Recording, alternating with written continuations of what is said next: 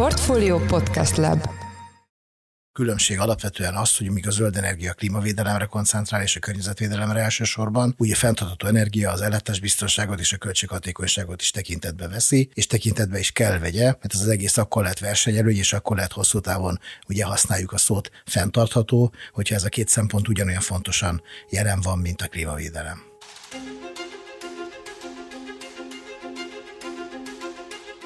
Mindenkit üdvözlünk, ez a Portfolio heti podcastje április 26-án. Én Mohos Kristóf vagyok a Portfolio elemzője. A mai műsorban a jelenlegi energiapiaci helyzet kihívásairól, a hazai fenntartatóság szerepéről és helyzetéről fogunk beszélgetni vendégeinkkel, de szóba fog kerülni az elmúlt évek egyik legnagyobb visszhangot kiváltó tőkepiaci felvásárlása is. Még tavaly decemberben jelentette be a MOL, hogy harmad magával felvásárolják a magyar tőzsde egyik legérdekesebb cégét, az Alteót. Az akvizíció azóta le is zárult, most pedig itt van velünk a stúdióban Bacsa György, a MOL ügyvezető igazgatója, Sziasztok! Valamint Csikán Attila, az Alteo vezérigazgatója. Szia, köszönjük a meghívást! Bő két éve adta ki a MOL a most is érvényben lévő fenntarthatósági stratégiáját. Azóta azért elég sok minden történt az energiapiacon. Az első kérdésem az az lenne, hogy hogyan változtatta meg a tavalyi extrém magas energiár környezet a korábbi célokat, és hogy alapvetően a zöld átállás megítélését. Szerintetek fontosabbak lettek a célok, esetleg nehezebben megvalósíthatóak? György, akkor veled kezdeném. Céljaink azok nem változtak, a zöld átállás az ma is érvényes úgy, ahogy amikor meghirdettük. Azt szoktuk mondani, hogy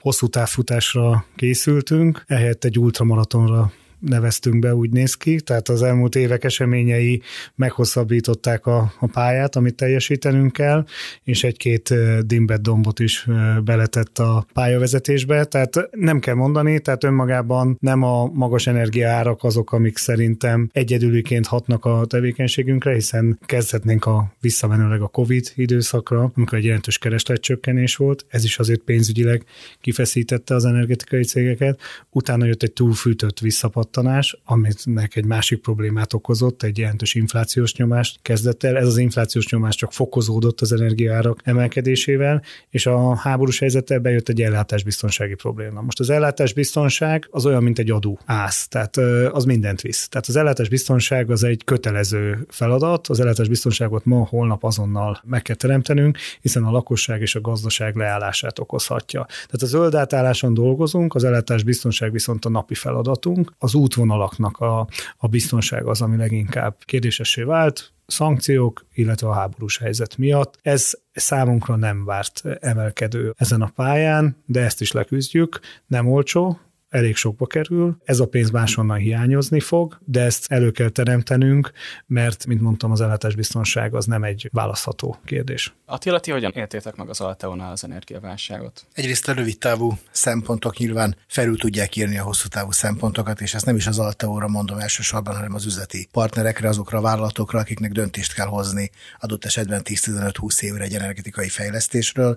Hát nem az elmúlt egy-két év volt az, ahol ezt egyszerű volt megtenni, de talán nem is ez a feladat feladat, hanem pontosan ez a feladat, hogy ragaszkodjunk a saját stratégiánkhoz hosszú távon úgy, hogy közben nézzük azt meg, hogy rövid távon mit kell változtatni és mit kell optimálni. Azt mondanám, hogy a zöld energia most fog eljutni a fenntartható energia szintjére, pontosan amiatt, amit a Gyuri is mondott, mert az a különbség alapvetően az, hogy míg a zöld energia a klímavédelemre koncentrál és a környezetvédelemre elsősorban, úgy a fenntartható energia az ellátás biztonságot és a költséghatékonyságot is tekintetbe veszi, és tekintetbe is kell vegye, mert ez az egész akkor lehet versenyelő, és akkor lehet hosszú távon ugye használjuk a szót fenntartható, hogyha ez a két szempont ugyanolyan fontosan jelen van, mint a klímavédelem. Az energiabiztonság elérés érdekében azt már többször is hangoztatták, hogy fokozatosan le kell majd jönni a földgázra és diversifikálni, és ugye egyre inkább teret kapnak a megújuló energiaforrások. Például Hernádi Zsolt is a, a MOL vezérigazgatója fogalmazott úgy tavaly, hogy Magyarország tekintetében akár egy évnyi GDP-t kellene ahhoz, hogy a teljes gazdaságot át tudjuk állítani megújulóra. És ezeknek a tudatában szerintetek mekkora a lélegzetvétel és milyen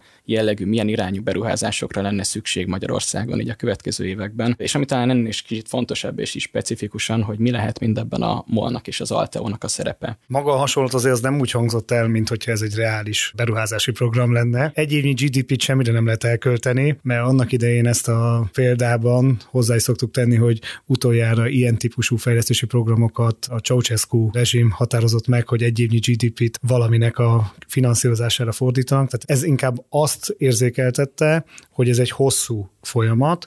Reálisan, ha beruházásokat nézzük, ami a, GDP-nek közel 20%-át teszi ki, ennek a növelése, ha azt mondom, szisztematikusan 10%-kal lehet növelni a fenntartható beruházásokat, tehát mondjuk a GDP 2%-át kitevő mértékben lehet zöld energiára, meg fenntartható rendszerfejlesztésre, mert nem csak termelést, hanem a rendszert is kell fejleszteni, akkor igazából egy hosszú folyamat során, de a következő két évtizedben megvalósítható az, amit szeretnénk. Egyrészt olcsóbb, lesz az energia, tehát amit ma kiszámolunk, az az idők során láthatóan egy, egy-két évtizedes táblatban olcsóbb lesz, megfizethetőbb lesz, tehát ezért is jó az, hogyha szisztematikusan költünk, letesszük az alapokat, és egyébként a nagy tömegrendeléseket, azt egy költségoptimum mellett eh, tervezzük be.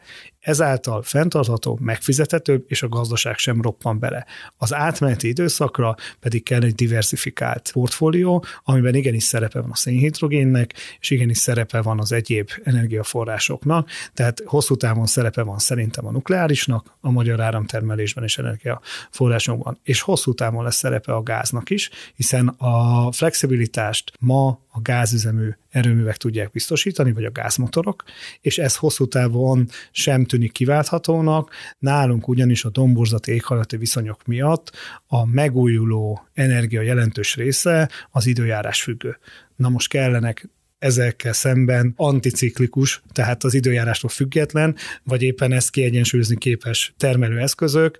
Erre jó a tárolás, és erre jó a szénhidrogén napú termelés, olajt nem használunk már áramtermelésre évtizedek óta, a gáz az egy viszonylag környezetbarát, Ebből a szempontból azt mondom, a klímasemlegessége is javítható, és gáz szempontból infrastruktúrálisan is megvannak a lehetőségeink, hogy több irányból diversifikáltan szerezzünk be. És Attila, akkor téged kérdeznélek, hogy a gáz szerepe továbbra is jelentős maradhat, és ugye a gázportfólió még továbbra is ugye az Alteo-nál szerves részét képezi a vállalatnak. Ez is még hosszú távon megmaradhat így? Igen, hát nekünk jelen pillanatban is folyik gázmotoros beruházásunk, tehát nyilván ugye azt mondja a matek, hogy ezek megtérülnek, és ez még működni fog. Egyetértek Gyurival abban, hogy két-három évtizedig még integráns része lesz a földgáz alapú villamos energiatermelés a magyar energiamixnek. Nyilván valamilyen módon egyre csökkenő mértékben, illetve ennek a kiegyenlítésnek lesz egyre nagyobb szerepe, és az alap villamos energiatermelésnek földgáz alapon lesz egyre kisebb. Ugye amikor arról beszélünk, hogy ez milyen beruházás kell, azért arra is nagyon-nagyon figyelni kell, hogy a technológia folyamatosan változik. Ugye nagyon sokat fejlődik nem csak maga az erőművi technológiák, hanem a, azok a kísérő, akár informatikai, akár meteorológiai, akár bármilyen egyéb kísérő szolgáltatások, ami ahhoz kell, hogy ezt az új mixet fenntartható módon kialakítsuk. Tehát azt tudom mondani, hogy a, azért a határköltsége folyamatosan csökken annak, hogy több és több megújuló kerüljön a rendszerbe. Éppen ezért nem az a feladat, hogy megnézzük azt, hogy na akkor egy év alatt mit lehet ebben csinálni, hanem az a feladat, ahogy ezt ugye beszéltük, hogy két-három évtized alatt átálljunk egy olyan új energia mixre, ami aztán hosszú távon versenyképes. Igen, és az előbb ugye szóba került az ellátás biztonság kérdéskör, és kvázi ugye a külső sebezhetőségnek a minél kisebbre leszorítása. Ugye ebben a környezetben ilyen tekintetben azért felértékelődhet az itthon megtermelhető energiának a szerepe, és hát egyfajta hát szakmai és társadalmi konszenzus is már mutatkozik meg abban, hogy a geotermikus energia egyre szélesebb körülön hasznosítva kéne, hogy legyen Magyarországon. Elsősorban ugye az energiaszuverenitásnak a megteremtéséhez, megerősítéséhez. György, most téged kérdeznének arról, hogy a molnál láttok-e potenciált esetleg a geotermikus energiában, vannak-e ezen a vonalon bővülési vagy akár felvásárlási lehetőségek? Célzottan tudok gondolni a tőzsdei cégként a Panergy-re is. Gondoltak esetleg a vállalat felvásárlására? Nem.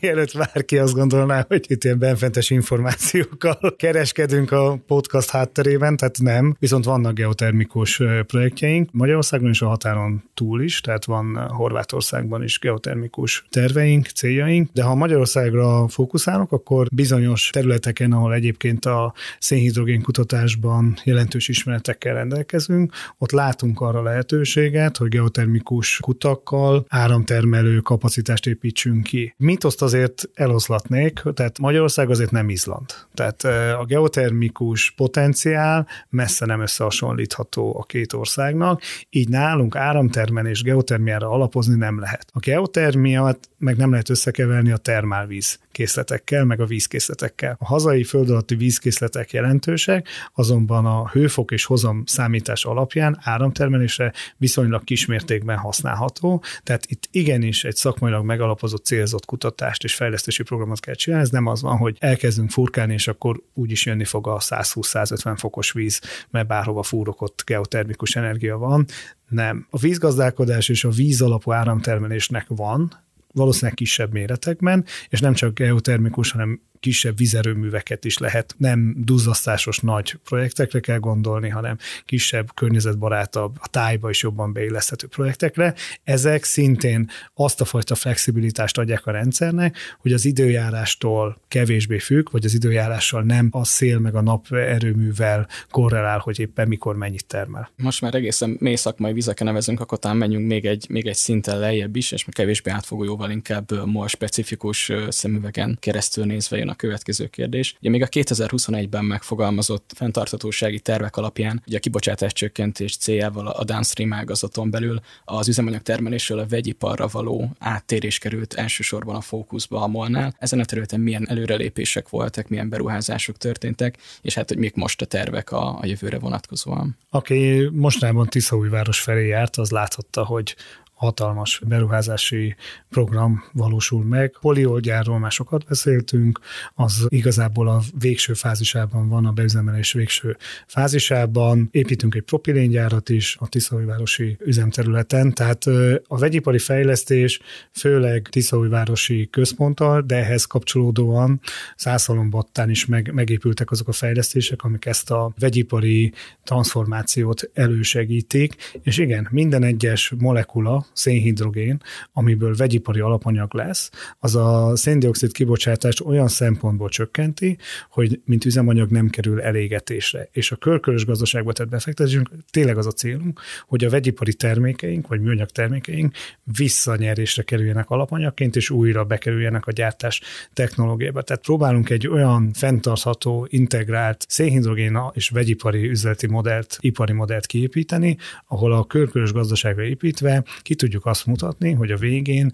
minimális az a mennyiség, ami égetés miatt üvegházhatású gázokat fog kibocsátani. És hogyha jól tudom, a széndiokszid kibocsátás csökkentés mellett a hulladék újrafelhasználás is egy nagyon fontos, meg szerves része a stratégiának, és itt pedig már az Alteo is abszolút tevékenykedik. Szóval most mindkettőtök szólnék, hogy így a korábbiaknál is lehet-e most szorosabb együttműködésre számítani a két cég között, akár így tényleg a hulladék gazdálkodás tekintetében. Ugye most azt követően, hogy a MOL ugye a harmadmagával tulajdonrészt szerzett lett a vállalatban. Még egy kicsit kiebb is bontom, hogy milyen egyéb szinergiákra lehet még számítani az Alteo felvásárlás kapcsán. Igen, szerintem logikusabb, hogyha a hulladékra először a MOL nevében nyilatkozunk, mint koncesszor. Tehát a, a MOHU július 1 elsőjével kezdi meg működését. A koncesziós tevékenységből nem egyszerűen csak azt várjuk és azt ígérjük, hogy rend lesz a hulladék gazdálkodás területén, és egy átlátható transzparens modellben az egész szektort érintően meg fogjuk valósítani azokat a fejlesztéseket, égetőktől kezdve, szelektálókon, begyűjtési rendszerek modernizálásra kezdve,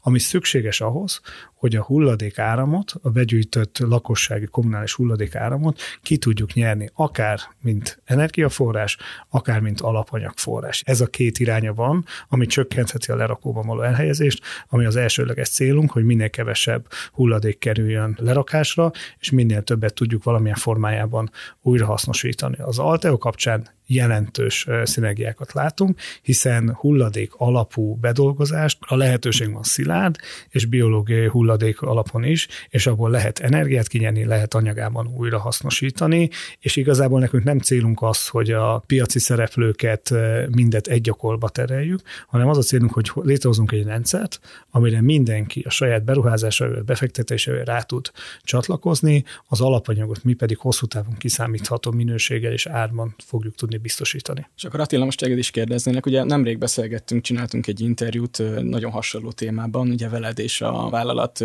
vezérigazgató helyettesével. Ugye akkor Kovács Damonkos többek között úgy fogalmazott, hogy így a külső feltételek szempontjából ilyen sok zöldjelzést korábban még sosem látott, mint most, ugye a, az új tulajdonos tekintetében. Az a kérdés, hogy mik ezek a zöldjelzések, vagy miben látjátok a tulajdonosváltás előnyeit, esetleg hátrányait? A legegyszerűbb talán úgy válaszolni, hogyha átgondoljuk azt, hogy az Alteónak mi a fő stratégia stratégiai irányvonalai, mert azt kell, hogy mondjam, hogy az a szerencsés helyzet, hogy ezeket nagyon komolyan tudja támogatni a tulajdonosváltás. Ugye, hogyha megnézzük azt, hogy mi egy megújuló és földgáz alapú portfóliót építünk, és elsősorban mondjuk azt, hogy a cégnek a gerince az ebbe a portfólióba való befektetés, ennek az üzemeltetése, karbantartása, akkor gyakorlatilag, amiben a beszélgetés elején mondjuk így, hogy megállapodtunk egymással, hogy ez az energiamix az, ami fenntartató, és ami kívánatos a nemzetgazdaság számára, ugyanígy azt gondolom, hogy a két vállalat, illetve az új tulajdonosok számára is ez a mix az, ami kívánatos, és az Alte ugye azt tudja kínálni, hogy a megújulókat egy maximális hatékonysággal és egy, egy nagyon jó paraméterek mentén tudja üzemeltetni úgy, hogy közben ugye akár rendszer szinten, akár nagyon-nagyon rövid időn belül céges szinten is képes ugye ennek a hatásait kiegyenlíteni, akár a földgázas portfólióval, akár a tárolókkal, minden olyan eszközzel, ami a, ma már a rendelkezésünkre áll ehhez. Ezt végezzük a saját portfólió, végezzük külső szolgáltatásként, nem nehéz belátni, hogy ebben nagyon komoly szinergia van. Ugye beszéltünk itt az előbb a hulladékgazdálkodásról, ott is akár szerves oldalon, ahol ugye egy nagyon erős energetikai kapcsolódás van, hiszen a szerves hulladékból ugye alapvetően gáz termelhető, megint azt mondom, hogy könnyű végig gondolni az értéklánc mentén, hogy ez hogyan tud jól illeszkedni, de akár a szervetlen hulladékáromokban, most akár a koncesszió által érintett területeken, akár más területeken látunk nagyon-nagyon komoly együttműködési lehetőséget. Talán az Oscar átadáshoz hasonló tételes felsorolást kerülném, de még egy dolgot kiemelnék. Beszéltünk itt arról, hogy a, az energiaár változásnak, vagy akár a, még a pandémiának milyen hatása volt a, a vállalatokra és a, a, az energetikával való kapcsolódásukra. Most nekem az a véleményem, hogy bár rövid távon ugye nyilván egy csomó kihívás van, hosszú távon a legtöbb nagy vállalat energetikai szempontból stratégiai pozícióba kell, hogy kerüljön, ha a versenyképességét meg akarja őrizni. Ez pedig azt fogja jelenteni, jelenteni, hogy az adott iparvállalatnak mindegy, hogy melyik iparágban dolgozik, az energetikát stratégiai szinten kell kezelnie. Ebben az Alteo egy nagyon jó partnere tud lenni a vállalatoknak, és ebben a tulajdonosi körben is nagyon sok olyan iparvállalat található, amelyik jelentős energiafogyasztó. Most egy kicsit menjünk bele ennek a felvásárlásnak a konkrét részleteibe. Miért pont akkor tette a felvásárlási ajánlatot, ugye még tavaly decemberben a MOL az Alteura? Mik voltak a fő motivációk, mik álltak a háttérben? Ugye ezt azért lehet tudni, hogy a szélenergia területén a egyre inkább javuló hazai szabályozási környezet az így akkoriban jött ki. Mik voltak a motivációk? Az időzítés az a közleményekből is világos, hogy azért akkor jelent meg a, a vételjánat, mert akkor sikerült a többségi tulajdonossal a megállapodást megkötni. Egyértelmű volt, hogy a tőzsdei jelenléte az Alteónak, az számunkra is kívánatos, viszont egy felvásárlási történetben ez azért eléggé megköti a, a felek kezét, hogy mikor mit kommunikálhat a szándékairól, és mikor mit jelenthet be. Mi abszolút úgy közelítettük meg a kérdést, hogy az Alteóban, ahogy az is említette, egy stratégiai pozíciót építünk, viszont jelenleg mi azért továbbra is úgy definiáljuk magunkat, hogy mi egy olaj- és gázipari vállalat vagyunk, jelentős vegyiparral, most már jelentős hulladékportfólióval, és egy bővülő fenntarthatósági áramtermelő portfólióval. De mi nem egy villamosipari cég vagyunk, nekünk az Alteo nem szektortársunk volt ebből a szempontból, nekünk ez egy új szektor. Mi belépünk ebbe a szektorba, belépünk egy dinamikusan növekvő vállalatba, és e- ezért mi ezt egy venture capital jelleggel fogtuk meg a kérdést, limitáljuk a, azt mondom a kockázatokat, de stratégiai pozíciót pozíciót fogunk, amire hosszú távon tudunk építkezni, és hosszú távon is akarunk ebben a Alteo növekedési történetben bennmaradni, erre építeni szeretnénk. Számunkra az időzítésben nem volt külső tényező hatással az, hogy most ki mit jelentett be éppen. Igazából ezek a témák, hogy mi lesz a szélenergiával, mi lesz a napenergiával, ezek folyamatosan érlelődnek, dinamikusan változik a kommunikáció, viszont a hosszú távú irány már jó régóta látható, hogy erre fogunk előre menni. Lény lényegében egy zöld áramtermelő portfólió és egy gázerőműves kiegyenlítő portfólió és egy nukleáris portfólió. Ez lesz a hosszú távú mix. Tehát ez, ez, ez semmilyen bejelentés nem volt, ami miatt ezek felgyorsultak vagy lelassultak volna. Igazából egy teljesen egyszerű gazdasági pénzügyi tárgyalás húzódott el a legfőbb tulajdonosa. Ugye ezt előbb említetted, hogy az Altao tőzsdei jelenléte az ugye kívánatos számotokra. Elméletileg előfordulhat egy olyan helyzet, hogy ugye joga lehet a többségi tulajdonosnak akár kivezetnie egy céget a tőzsdéről. Ez ugye abban az esetben, hogyha 90%-at legalább birtokolja az adott vállalat részvényeinek a nagy tulajdonos. Ugye most még nem ez a helyzet a MOL és az Altao tekintetében, de szerinted ez egy valós lehetőség és elképzelhető a jövőben, bármilyen oknál fogva, hogy a MOL kivezesse az Alteót a tőzsdéről? Nem, most a rövid távon, középtávon semmiképpen. Sosem mondasz, hogy soha, de ilyen tervek nincsenek. Csak egy gyors kérdésem van ezzel kapcsolatban. Ugye a MOL tulajdonképpen a magyar tőzsde egyik legnagyobb, legtőkerősebb vállalata, főleg így a megugró energiár környezetben gyakorlatilag rekordot rekordra tudott halmozni tavaly. És hát ugye az a kérdés merül fel bennem, hogy miért nem egyedül, és miért egy konzorciumi megoldással vásárolta be magát a MOL az Alteóba. Ugye feltétlenül meg lett volna a forrás arra is, hogy egyedül tegye ezt meg. Igazából előbb már érintettem ezt a kérdést, hogy nekünk az Alteo az szektor specifikusan nem versenytársunk, vagy nem egy organikus növekedési pont. Mi nekünk a platformépítés volt a fő célunk, hogy stratégiai pozíciót fogjunk. Igazából nem az volt a kérdés, hogy miért nem veszük meg az egész Alteót, hanem hogy egyáltalán ebbe a szektorba mekkora lépéseket kell most 2022-ben, mert igazából ez tavalyi történet, tennünk. Van, aki azt gondolta, hogy idő előtti, van, aki azt mondta, hogy elkésett, a többség viszont a megfontolva előrehaladás pártján állt a, a MOL igazgatóságán és menedzsmenten belül, ezért számunkra ez egy nagyon jó kompromisszum ebből a szempontból, hogy megtesszük az, ezeket a stratégiai lépéseket, de nem azonnal berohanunk egy új szektorba, és próbálunk ott rögtön konszolidálni, és azt mondani, hogy na, itt leszünk mi megint a piacvezetők. Csak egy utolsó kérdés így a, a jövőre való tekintettel, hogy várhatóak így a közeljövőben, vagy közel-távol jövőben ehhez az Alteosztorihoz hasonló mértékű felvásárlások a MOL részéről? Én személy szerint nyitott vagyok ilyen történetekre és azt is lehet tudni, hogy pontosan melyik irányban, vagy milyen ágazatokban. Most már azért látható a, a MOL főbb stratégiai irányai, amit mondtam, hogy a, mind a, a körforgásos gazdaságban, mind a fenntartható áramtermelés kapcsán, de ugyanígy látható a vegyipari területeken és a hagyományos kutatástermelés, kiskereskedelem részegen is. Azt mondanám, hogy mi minden hangszeren játszunk, tehát mindegyik irányban van növekedési célunk, és vannak lehetőségeink, és a tavalyi évben is igazából az Alteo mellett számtalan felvállalás felvásárlási történetet zártunk le, indítottunk el, ezeket bejelentettük, jelentős nemzetközi növekedési sztorikat voltunk. Az Alteo nem egy üde színfolt volt a szokásos mólos felvásárlási sztorik mellett, viszont azt gondolom, hogy ezzel egy új fejezet is nyílt a MOL életében, és a hasonló lépésekre igenis nyitottaknak kell lennünk. Köszönöm szépen. Szerintem ez jó záró szó is lesz. Akkor tulajdonképpen elmondható, hogy az elhangzottak alapján, hogy az Alto Story az továbbra is düböröket a, a maga pályáján, és hát ebben az energiárkörnyezetben akkor a, a, talán csak még fontosabb lesz a zöld átállás, meg a fenntarthatósági törekvések, és ugye több lábon állás lehetősége a MOL számára. Ugye a két vállalat együttműködését, ami megilleti, hát nagyon várjuk ugye a további fejleményeket. És akkor köszönjük szépen Bacsa Györgynek és Csikán Attilának, hogy itt volt voltatok velünk a műsorban. Köszönjük. Köszönöm szépen. Ez volt a Portfolio heti podcastja április 26-án. Ha tetszett az adás, akkor iratkozzatok fel a Portfolio podcast csatornájára, bármelyik nagyobb podcast platformon. Új adással egy hét múlva jelentkezünk, addig is minden jót kívánunk, sziasztok!